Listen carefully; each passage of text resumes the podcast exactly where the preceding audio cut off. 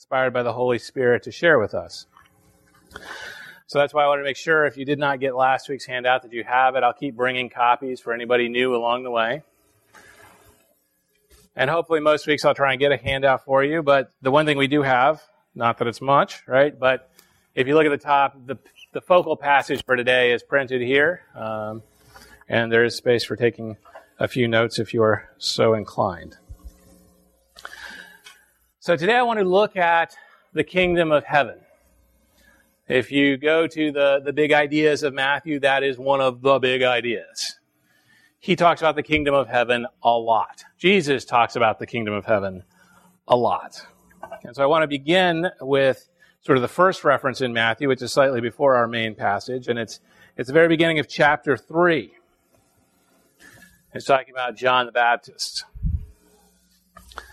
In those days, John the Baptist came preaching in the wilderness of Judea Repent, for the kingdom of heaven is at hand. For this is he who was spoken of by the prophet Isaiah when he said, The voice of one crying in the wilderness, Prepare the way of the Lord, make his paths straight.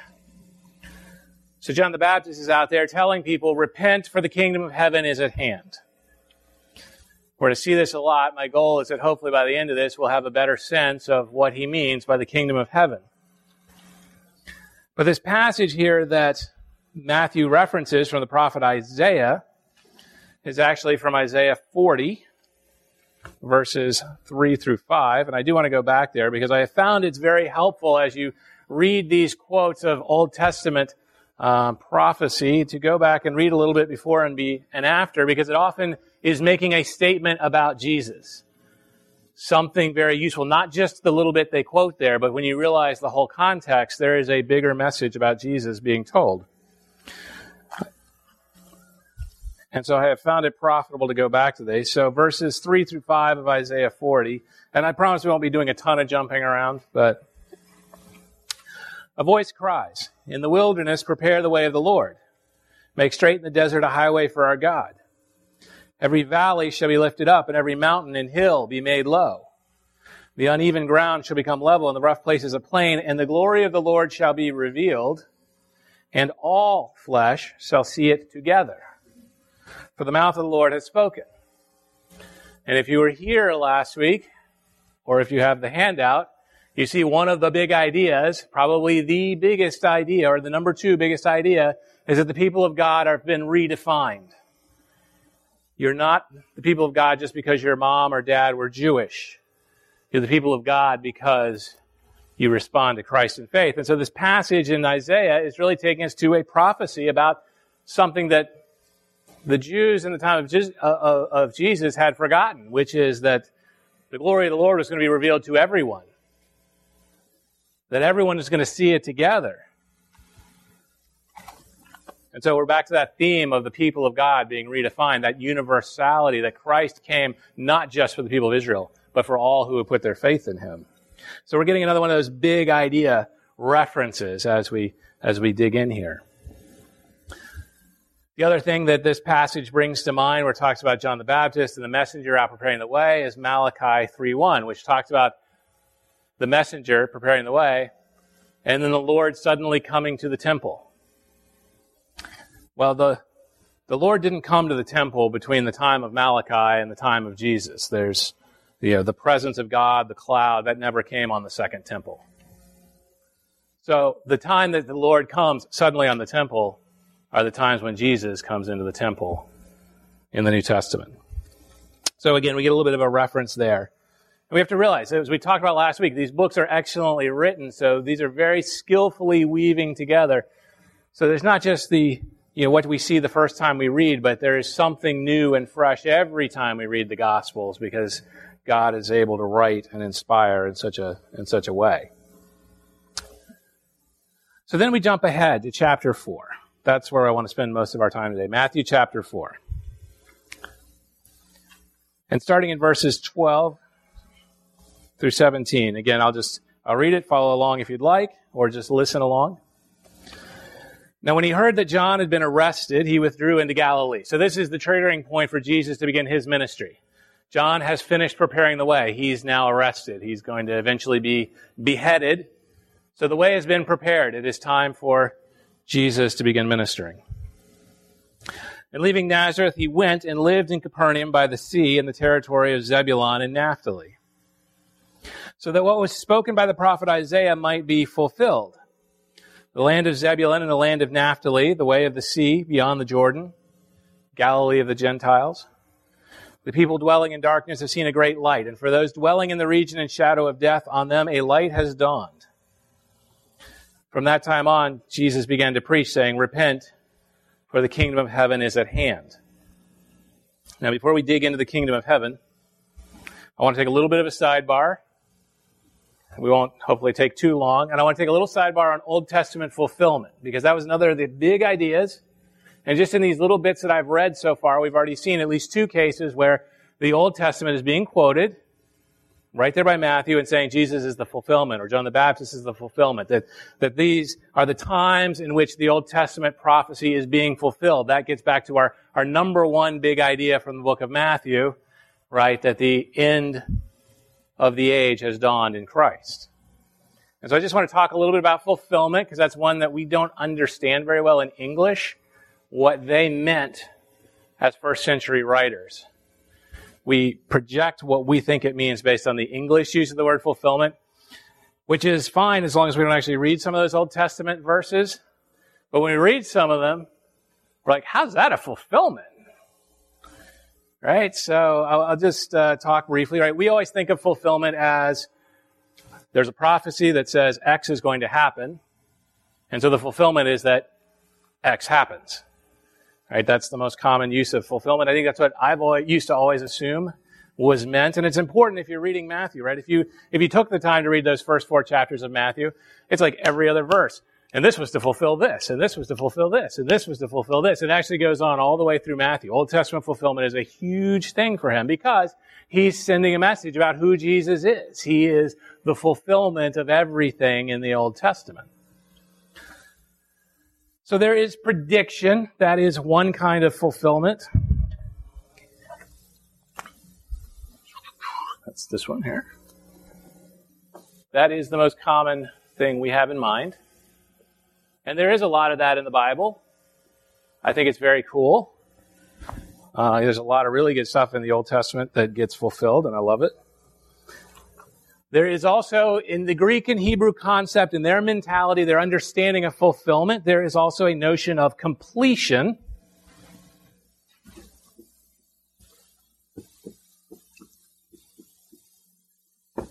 Or perfection. Now, we're going to start talking about the Sermon on the Mount next week, and that's going to take, I think, four weeks, if I remember my plan right. Um, we could talk about it for years, but we're going to take four weeks. And there's a point in there where he says, Don't think I've come to abolish the law, I've come to fulfill it. And what that, I think, my interpretation of that is that it is most focused on he is here to complete and perfect the law. He is why there is no need to continue the sacrifices under the law, because he has been the perfection of the sacrificial system. If you're here on Sunday, we're going to talk about that a lot. It can also mean, to that first century writer,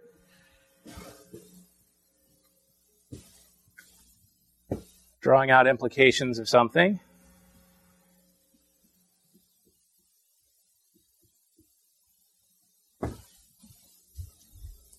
It can mean, and this is one we share in English, it can mean satisfying a request or desire, like order fulfillment, like I, I ordered a pizza and it was fulfilled.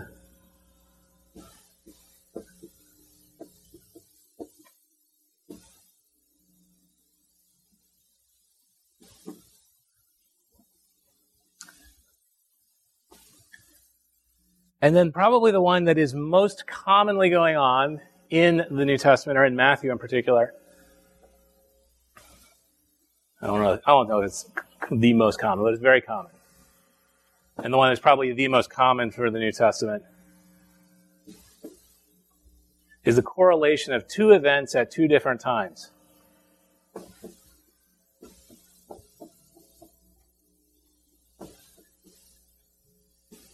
You see, to the writers of the Bible, particularly the writers of the New Testament, They understood that God is a consistent God.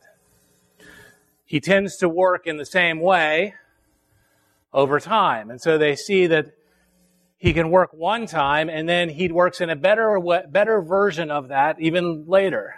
Not better because God didn't do it well the first time, but he does it in a more spectacular fashion. So they sort of viewed history as a little bit of a spiral up. And they understood that they were standing at the top of the spiral because Jesus was there. And so they realized that in many cases, Jesus is functioning and doing the things that someone in the past did. And so they'll talk about Jesus as the perfect David, right? David was a really good king, but he had kind of a big problem. Jesus, as we saw last week, right? Matthew makes a big deal about his link to David. Jesus is the perfect David. He's the perfect king. You'll see correlation between Israel, which was supposed to be the son of God in a figurative sense, and messed up, and Jesus, the perfect son of God, who did not mess up. The, the, um, Matthew in, I think, chapter 2 talks, he, he says to fulfill the prophecy out of Egypt, I called my son. If you ever look that passage up, it's a terrible passage. It's like the rest of that passage is how awful Israel is. Right? The whole, that whole thing is, and so it's not like, it's not a prophecy the way we think of a prophecy, like, and my son will come out of Israel, or out of Egypt and go to Israel. It's, Israel, my son, is terrible. And so this is the correlation to say Jesus is the opposite of that. He is the true son, and he's perfect. So what Israel was supposed to do, come out of Israel and be perfect, but failed, Jesus did do. He came out of Egypt and went to Israel and was perfect. I think I just reversed my countries a minute ago, but that's correlation. That's a very common version of the um, fulfillment. If you were going to the ladies' Bible study, as a matter of fact, I'm pretty sure that's their focus is this idea of how Old Testament, the events of the Old Testament, the prophecies of the Old Testament then find their perfection in Christ so that they are pointing forward. It's a, to use a seminary word, it's a typological reading of the Old Testament. It's the thing that Jesus does in Luke 24 when he's walking with his disciples after he's been resurrected, and he shows them how all of the Old Testament scripture point to him. And it's this idea of correlation and typology that he is the perfection of all the things that came before that point to him. So that's my little sidebar on, on Old Testament fulfillment. Um, as I've tried to encourage last week, ask questions.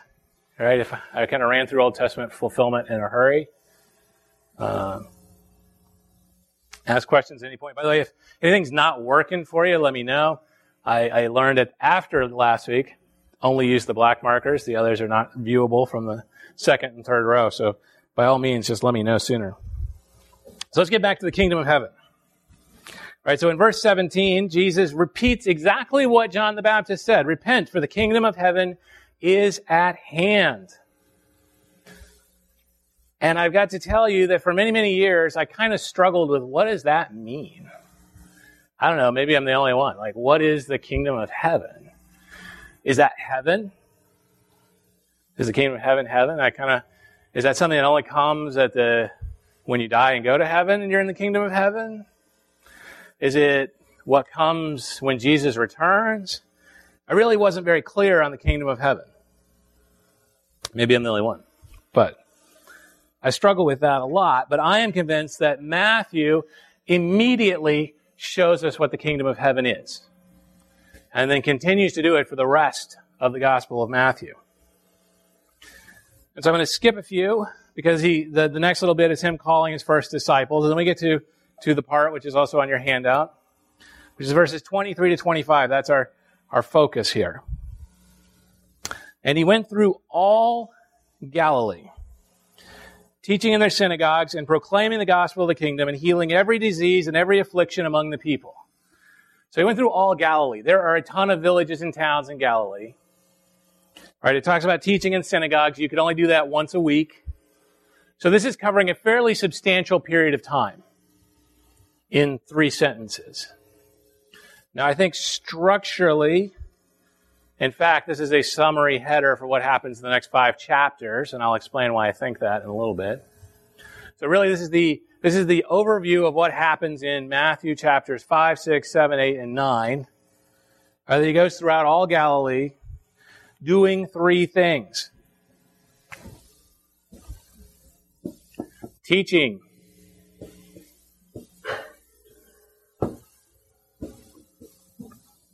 proclaiming good news of the kingdom.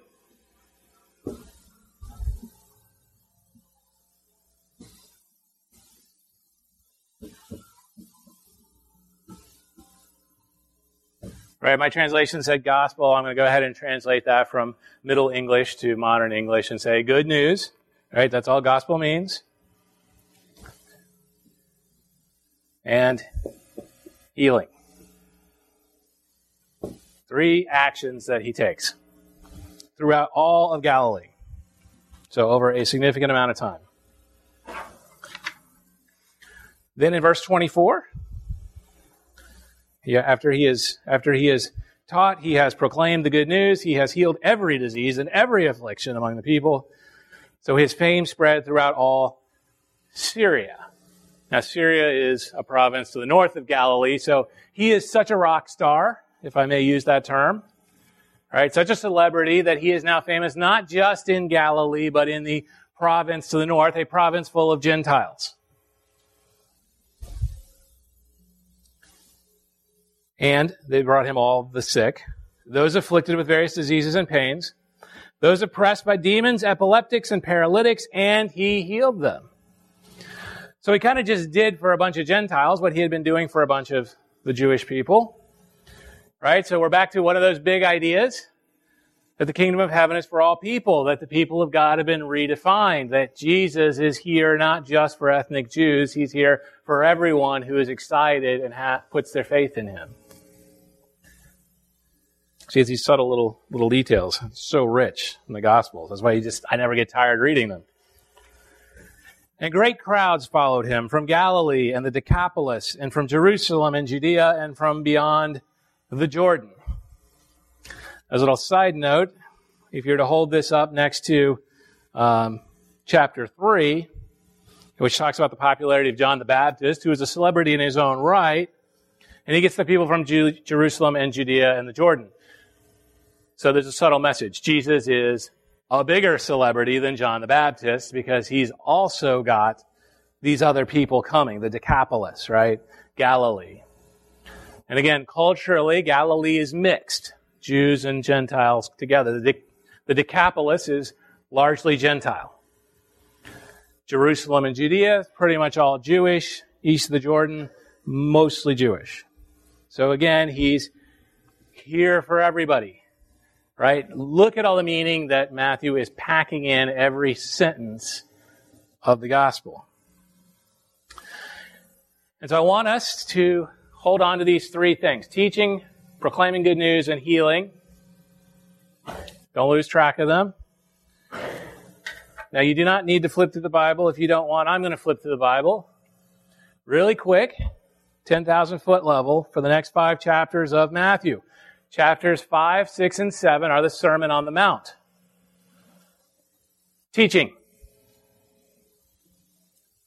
Chapter 8 the teaching part's done. All right, he said the he said the phrase that always marks that Matthew's done with a with a long speech. He cleanses a leper.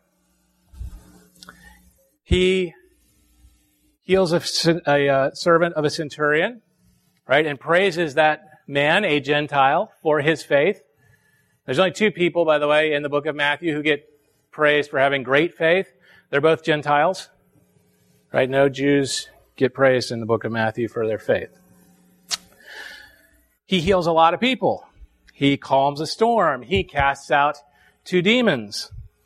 We get to chapter 9. He heals a paralytic. He forgives sins. Right? He restores a girl to life. He stops the bleeding of a woman who's been bleeding for years and years. He heals two blind men. He heals someone who cannot speak. So he's going through in each of these places. He is proclaiming the good news of the kingdom and he's healing. So verses chapters 5 through 9 are really the expansion of chapter 4, and it's showing us these three activities over and over and over again teaching, proclaiming, and healing. And at the very end of chapter 9, in verse 35, we get, we get a bookend. And Jesus went through all the cities and villages, teaching in their synagogues and proclaiming the gospel of the kingdom and healing every disease and every affliction. Right, this is a phrase that bookends perfectly, almost word for word, with chapter 4, verse 23. When you see that book ending, that was a technique for writers in those days that said everything in here is about the same subject. And I think that subject is the kingdom of heaven. Because generally they say what the subject is with those two bookend things. So Matthew has given us this very clear bookend. Okay, I've got a section here about Jesus and the kingdom of heaven. It runs from end of chapter 4 through the end of chapter 9. And it's about three things teaching, proclaiming good news, and healing. If you really care, there's a fancy word for the bookend. It's inclusio. I like the word bookend because I have a hard time remembering the word inclusio. You know that word? Good. Yes, good. When we do the Gospel of Mark, I'll get to use the word intercalation, which I do like to use. But yeah, come back next year. So after we get through chapter 9, we get into to chapter 10, right? I'm not going to read it, but he sends his disciples to go out and proclaim and heal. And so I think the message here, and he's pretty explicit about it if you read Luke 10 9, um, is that Jesus himself is the kingdom of heaven. He brings the kingdom of heaven. And what the kingdom of heaven looks like is truth, right? Encouragement, good news, God's mercy, and healing, restoration. And what we do is we get back to that big story of the Bible I talked about last week. Right? There's, I've mentioned it sometimes too in sermons, right? There's the, the whole Bible, taken as a whole, 66 books, tells one big story in four sections. God created a perfect world.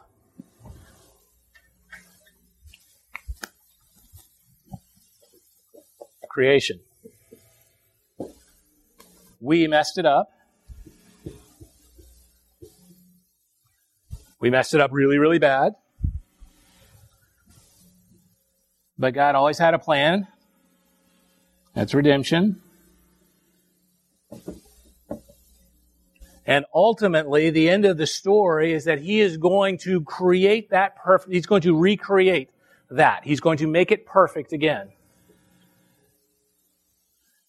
The, new, the creation will be renewed earth, heaven, people, perfected. All right, so that's the end. And what he's saying here is the kingdom of heaven is at hand, and what the things he is doing are about those restoration, right? So, so when the fall took place, it brought with it things like pain, suffering, sickness, lies, death, and power of the devil over, over the, the world. And what he is demonstrating as he lives out in chapters 4 through 9, and of course everywhere else, but the point is really being driven home here, he is reversing each of those things. Right? Where the fall brought sickness, Jesus brings healing. Where the fall brought pain and suffering, he is relieving the pain and suffering. The kingdom of heaven is the reversal of these things. Where the fall brought death, Jesus restores a little girl to life. Where the fall gives power to the devil over significant portions of the world, Jesus drives demons out. So the point that the kingdom of heaven is here is that it is reversing the destruction of the fall. It is the beginning of the new creation. Ultimately, the perfection, the conclusion of the kingdom of heaven is the new creation, that perfection. And the point is, it's started right? Like a, like a small group parachuting behind enemy lines. Jesus and his disciples are deep behind enemy lines, beginning to reverse the work of Satan in the world. When we get to our night where we talk about chapter 13 and the parables of the kingdom, we're going to see the kingdom of heaven starts small. Right? The kingdom of heaven starts invisible, like that team that parachutes behind enemy lines. But it's going to grow. And that's the message of those parables in chapter 13. So the kingdom of heaven is at hand. The end of the age has dawned in Christ. That's the message that Matthew is bringing here. And that, that as we unfold the Gospels, we're going to see that ultimately that message is passed on to, in every one of the Gospels in the book of Acts, it's passed on to the disciples, to the church, ultimately to this church, ultimately to us, to be part of those people working behind enemy lines to build the kingdom of heaven, working to serve God, to move towards new creation. And the message that those are going to give us is that, okay, we've seen what Jesus did. And then in chapter 10, he sent his closest disciples to go out and do the same thing. And then as we read the rest of the Gospels and as you look at the, the teaching of the, of the New Testament and the epistles, we are now supposed to pick up where they left off. We are supposed to be doing the things he did. We're supposed to be teaching the truth. Right? Jesus tells us we're salt and light. The light is talking about teaching the truth. We're supposed to be proclaiming good news about the kingdom, right? That we're supposed to be bringing the good news of God's love, right? His ultimate love through Christ's sacrifice. And we're supposed to be working to heal a broken world. Not that we'll ever finish. That's God's work, right? He'll finish it. But we're called to be a part of it, and that's awesome. That we're called to be part of trying to make our community better, trying to help those who need it, caring for the sick, right? Just trying to glorify God by working for justice here in this community. Work for blessing in this community, not independent and alone of these other things, but as an integral part of that. See, we're also told to be salt, right? Salt and light.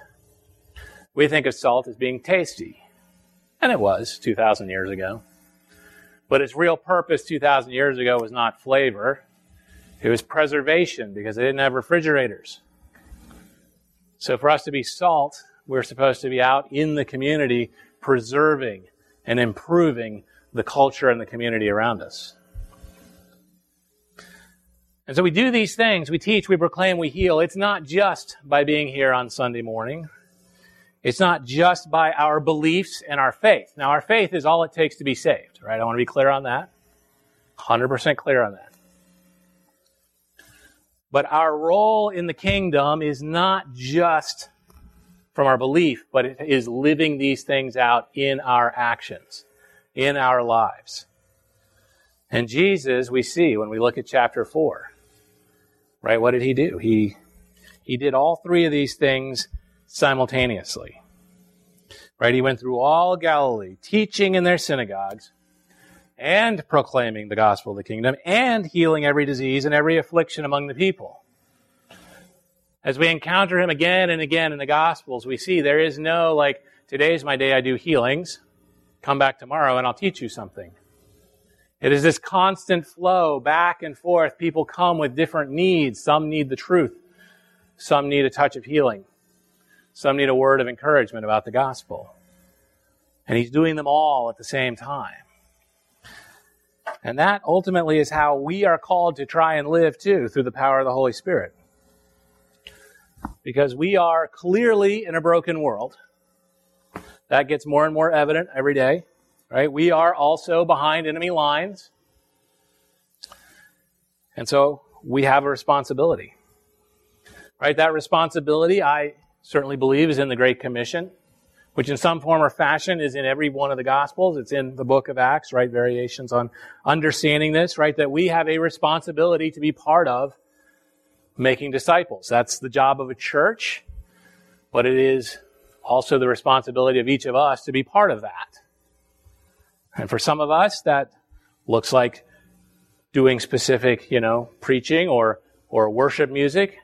It might look like missionary work, but for others of us, it looks like going to our jobs, going to our kids' schools or sporting events and living the kingdom, proclaiming good news, yo. Why are you not going around moping and depressed? Well, I've got some good news. Right? You see someone in need, healing, right? Even if it means the risk of being taken advantage of. We all have a role to play. And that's what's cool, right? The kingdom of God, because it is supernaturally powered, there's a role for every single person. Right? If you are not physically able to get out and do much, you can pray. And that's huge. Right? The kingdom needs prayer. Right? For some, it's the ability to give extraordinary amounts. For others, you don't have anything to give particularly so in the financial realm, so you give in other ways. You serve, you live that out. So we each have a role to play. I love Ephesians 2 verses 8 through 10, which kind of summarizes it well better than I'll ever do because Paul's like that. This Bible is the hardest Bible for me to find passages. For by grace you have been saved through faith, and this is not your own doing, it is the gift of God. Well, that's good news. Not a result of works, so that no one may boast. For we are his workmanship, created in Christ Jesus for good works, which God prepared beforehand that we should walk in them. And each of our good works are different. Right? My good works are different from Dallas's good works. But they are prepared for us to do as we serve behind enemy lines. It is an unfortunate truth in our modern era that for many evangelicals, that's us, right? We tend to get really focused on the truth aspect. We're very happy to sit in our church and just talk about the truth, celebrate the truth, argue about the truth, argue with other Christians who we think don't have the truth quite right. Right? We, we lament that other people don't know the truth. We're astounded that they don't seem to care. We get so focused in on the truth. And if that describes us, if we're so truth heavy, well, that's kind of a fail from a kingdom of heaven perspective because we've overweighted on one of the three things. Right? We've got the truth, but where are the other two? Because we are also called to proclaim good news. Right? And Jesus shows us the good news. He illustrates the good news. He is the good news. Now, one of the other lamentable facts is that quite often, Christians, I'm not saying any of us, of course, the ones are on TV, don't seem like they're actually giving people very good news. They seem like they're kind of giving them bad news. They kind of seem like they're unfun people, right? That they're the fun police. So they're just there to criticize and nitpick and criticize uh, choices and, and tell you how you need to live your life. And it doesn't feel like very good news to people who don't know the truth yet. So we sometimes do a really bad job of sharing the good news, of proclaiming the good news. The good news ought to be kind of bubbling out of us, right? That the good news is God's love and mercy, and it's broken into the world. That's what Jesus is saying in chapter 4, right? The, the kingdom is at hand. God's mercy is breaking through. Right, the Old Testament is this time of anticipation. They're waiting for this great time to come. It's going to come. We know it's going to come. As we go into Malachi on Sundays for the next six weeks, we're going to see they're like, uh, I don't think it's come yet. And it doesn't come for a really long time. And Jesus now says, It's come. It's started. But surprise, it's a long process. And all y'all have to be involved in bringing this in. Telling people about God's love and His mercy that's breaking into the world, right? There's forgiveness for sins, though we certainly don't deserve it. There's everlasting life through faith in Jesus, right? So it's back to the, the truth well, we got to make sure we got the, the part where it actually sounds like good news. Sounds like good news to somebody who's never heard it before. Sounds like somebody who sounds like good news to somebody who's eh, living a reasonably comfortable middle class life and really doesn't feel like their news is that bad that day. They have to feel the good news. And then once once they can realize that, once you have absorbed this good news, right? If you're the sort of person who tends to be a little bit dour, a little bit negative to those unbelievers, a little aghast that unbelievers sin. right? Which should not be a surprise. Once you realize that good news for yourself, and you realize that it's the good news that drives the change in behavior, not, hey, you need to change. This book that I like that you've never read before tells you to, which is not a very compelling case. That's the second third of the kingdom mandate. That's the second third of what Jesus is showing the kingdom of heaven to be. And then there's the part where we're supposed to be working to make this world a better place. Not that it's ever going to be a perfect place until God intervenes and makes it so. But nonetheless, the responsibility that Jesus had, that he gave to his disciples, he tells us to be salt in our community, is to be out there demonstrating what it means for God's mercy to break into the world. It's not just that we tell people, hey, we got good news, God's, God's mercy is in the world. Keep suffering. Got to be down here. That's the third part of the kingdom. The third part of the kingdom, helping people actually feel the mercy of God through us, the love of God through us. Right? Jesus did all three continuously, and that's what we should be trying to do, right? Not just overweight on one. And I would say that if you look around, most, I will stereotype a little bit, most churches in the United States tend to overweight one of these three. They pick the one that they like the best, and they go all in on it. Right? So they may go all in on the truth, and that sounds harsh. It sounds hard. It sounds brutal. It's not, doesn't sound like good news. Right? People who are not part of the kingdom don't want to hear that truth. Or a church might go all in on making the world a better place and they forget the part where this world is going to be replaced by the new creation that what we have in this life is temporary. And if you only work on making this world better, you're just going to be frustrated because this world is never going to be healed all the way until Christ returns. And so they miss the part where they're supposed to be proclaiming the truth of the gospel of Jesus Christ.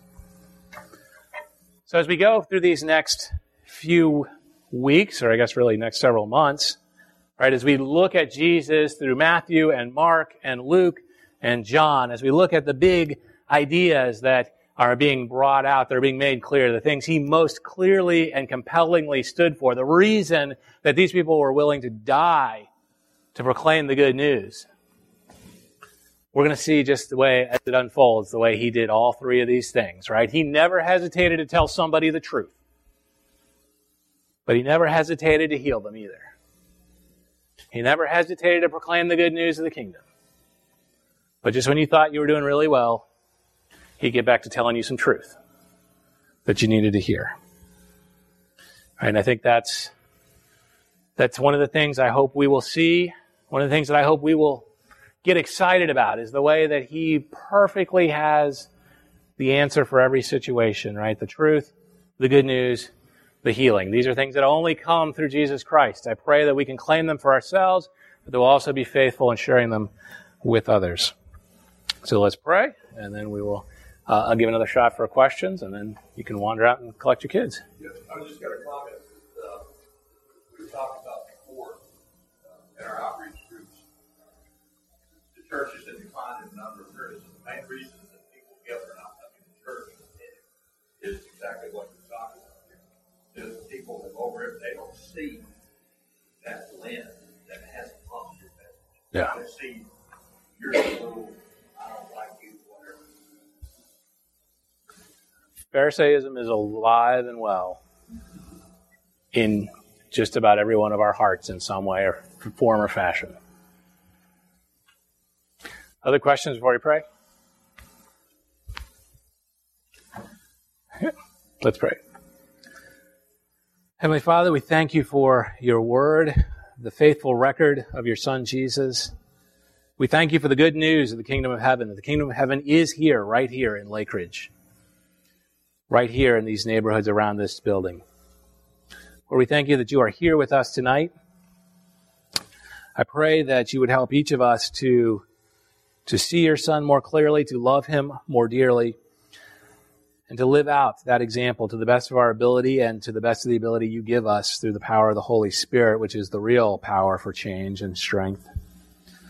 That you would help us to be faithful in proclaiming the truth, but doing it with an eye towards making sure everyone understands this is good news. And that God's mercy and love is infinite. He is here to bring healing, spiritual healing, relief, comfort, often through his direct power, but often through our power and willingness to walk alongside someone who's in need. So in Jesus' name we pray. Amen.